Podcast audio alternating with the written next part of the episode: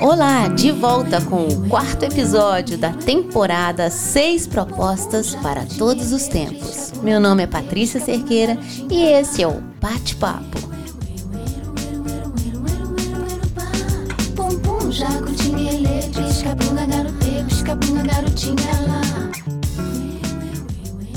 A primeira proposta para todos os tempos foi a leveza.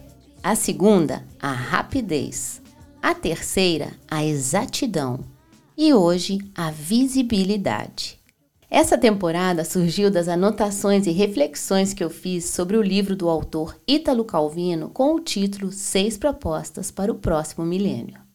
Então, vamos à visibilidade. O que o autor italiano quer nos propor com ela?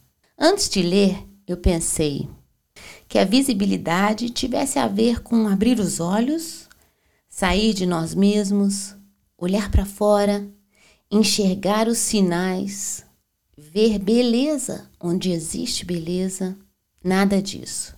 O que fala no livro sobre a visibilidade é bem diferente. Ele usa o termo imaginação o tempo inteiro no capítulo sobre a visibilidade. Ele fala que o papel da imaginação é de expansão da mente.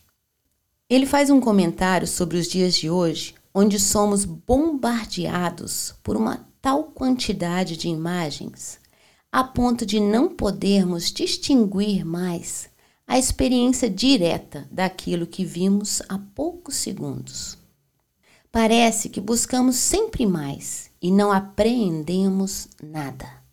No final, milhares de imagens e nenhuma absorção. Somos acostumados o tempo todo de uma forma rápida, ficamos ali rolando nossos dedinhos e todo tipo de imagem passa à nossa frente. Esquecemos do momento em que é preciso fechar os olhos, imaginar por nós mesmos, assim como as crianças fazem.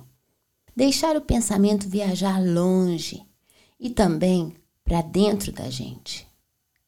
Imaginar situações, analisar sentimentos profundos que passam pela nossa cabeça, atribuir a eles sentido, se tiverem. O autor propõe, ao fecharmos os olhos, revermos o dia, revermos nossos pensamentos, rever o que não tem importância, rever o que tem mais importância para a gente, dia após dia. A visibilidade é o olhar de novo para aquilo que vemos sem enxergar.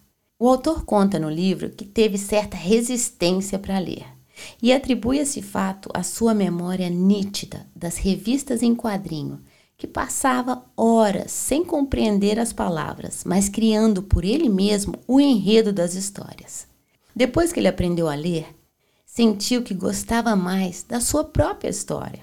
Achei interessante e pensando sobre a imaginação, eu concordo com ele, que talvez a gente esteja ficando cada vez mais preguiçosos para imaginar as coisas, criar novas realidades, reciclar ideias e conceitos antigos, ressignificar.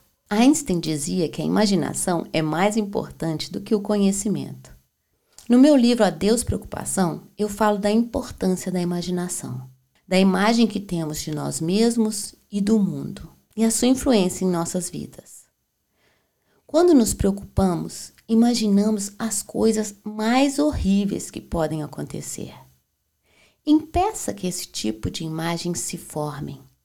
Mesmo que você esteja em uma situação preocupante, engane o seu pensamento. Engane-o. Tudo parte do pensamento, da imaginação. No último episódio eu falei da exatidão, e dentro da exatidão estava procurar por imagens nítidas e claras das possibilidades do seu futuro pela frente. Hoje, com a proposta da visibilidade, acrescente a essas imagens a sua imaginação. E não se limite a achar que o que você quer para você é o limite. Não, tem muito mais.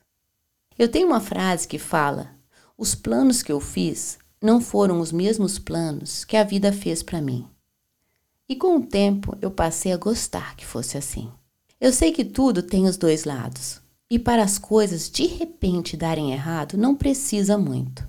Mas se eu ficar pensando nisso, sinto que eu desperdiço meu tempo com o que ainda não aconteceu e quem sabe se irá acontecer. A gente não sabe de nada. Semana passada fui dar uma caminhada na praia e escrevi na areia: O melhor está por vir. Isso não quer dizer que eu não aprecio o presente. Eu aprecio e como.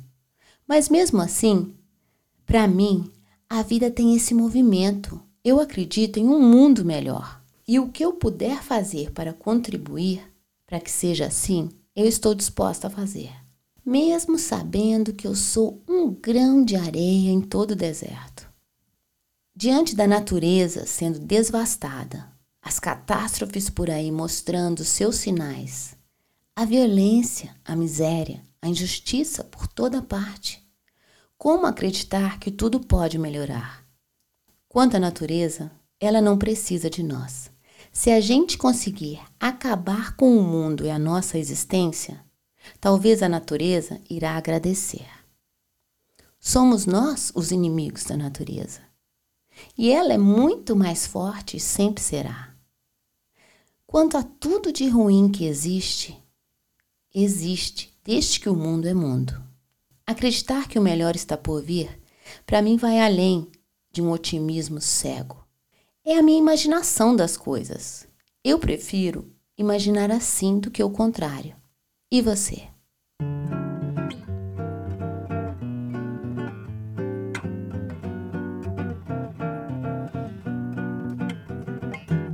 Esse foi o quarto episódio sobre a visibilidade e, dentro dela, a importância da imaginação. O próximo episódio da temporada Seis Propostas para Todos os Tempos, o número 5, será a multiplicidade. O que será que a multiplicidade tem para nos propor? Afinal, somos seres múltiplos. Eu já gostei dessa proposta antes de ler o capítulo. Na próxima semana eu te conto o que eu aprendi sobre ela. Hoje fica com a sua imaginação. Imagine que o melhor está por vir e haja da melhor forma para isso. Na minha opinião, é o que nos resta fazer. Fé na vida. Te desejo uma boa semana. Até a próxima. E até lá, fica bem e te cuida.